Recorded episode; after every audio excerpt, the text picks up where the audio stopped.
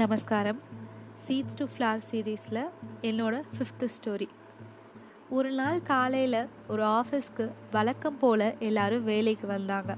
அப்படி வரும்போது அந்த ஆஃபீஸோட நோட்டீஸ் போர்டில் ஒரு நோட்டீஸ் இருக்கிறத பார்க்குறாங்க இது என்ன காலையிலேயே புதுசாக ஒரு நோட்டீஸ் இந்த நோட்டீஸில் அப்படி என்னதான் இருக்குது அப்படின்னு தெரிஞ்சுக்கணுன்ற ஆர்வத்தில் எல்லாரும் அதை படிக்க ஆரம்பித்தாங்க அந்த நோட்டீஸில் இது வரைக்கும் உங்களோட வளர்ச்சிக்கு யார் தடையாக இருந்தாங்களோ அவங்க இறந்து போயிட்டதாகவும் அந்த பர்சனோட உடலை ஒரு சவப்பெட்டியில் பக்கத்தில் இருக்கிற கட்டிடத்தில் வச்சிருக்கிறதாகவும் நீங்கள் எல்லாம் அவசியம் தவறாமல் அதில் கலந்துக்கணும் அப்படின்னும் எழுதியிருந்தது. இதை படித்தவங்களுக்கு நம்மளோட வளர்ச்சிக்கு யார் இத்தனை நாள் தடையாக இருந்தா அப்படின்னு தெரிஞ்சுக்கணுன்றதுல ஆர்வம் இருந்ததுனால எல்லாரும் அங்கே கிளம்புனாங்க. அந்த கட்டிடத்துக்கு போகிற வழியில் அந்த பர்சன் யாராக இருக்கும்? இத்தனை நாள் நம்மளோட வளர்ச்சியை ஏன் தடுத்துட்டு இருந்தாங்க? அப்படின்னு யோசிச்சுட்டே போனாங்க. அந்த சவப்பெட்டியை நெருங்க நெருங்க அந்த பர்சன் யாராக இருந்தாலும் நமக்கு என்ன? ஆனால் நம்மளோட வளர்ச்சிக்கு இத்தனை நாள் தடையாக இருந்த ஒருத்தர் இறந்து போயிட்டாரு.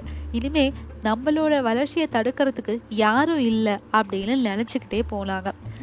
இந்த எண்ணத்தோட யாரெல்லாம் அந்த சவப்பெட்டியை போய் எட்டி பார்த்தாங்களோ அவங்களுக்கெல்லாம் தூக்கி வாரி போட்டுச்சு. ஏன்னா அந்த சவப்பெட்டிக்குள்ளே இருந்தது ஒரு கண்ணாடி. அந்த சவப்பெட்டியில யாரெல்லாம் எட்டி பார்த்தாங்களோ அவங்களுக்கெல்லாம் அவங்களோட முகம்தான் தெரிஞ்சிச்சு. அந்த கண்ணாடியில ஒரு வாசகமும் எழுதியிருந்தது. அது என்னன்னா உங்களோட வளர்ச்சிக்கு நீங்கள் மட்டும்தான் காரணம். நீங்கள் நினைச்சா மட்டும்தான் உங்களால வளர முடியும்.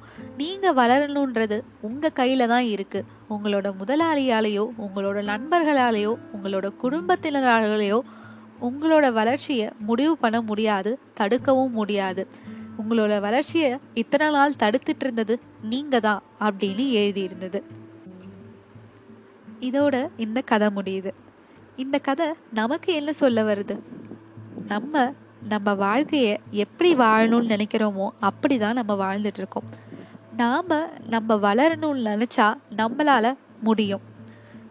நம்மளோட வளர்ச்சியை இத்தனை நாள் தடுத்துட்டு இருந்ததே நாம தான். அதனால் நம்ம வாழ்க்கையை மாற்றணும்னா அதுக்கு நாம தான் முயற்சி பண்ணணும் நாம தான் மாற்றணும்னு நினைக்கணும்.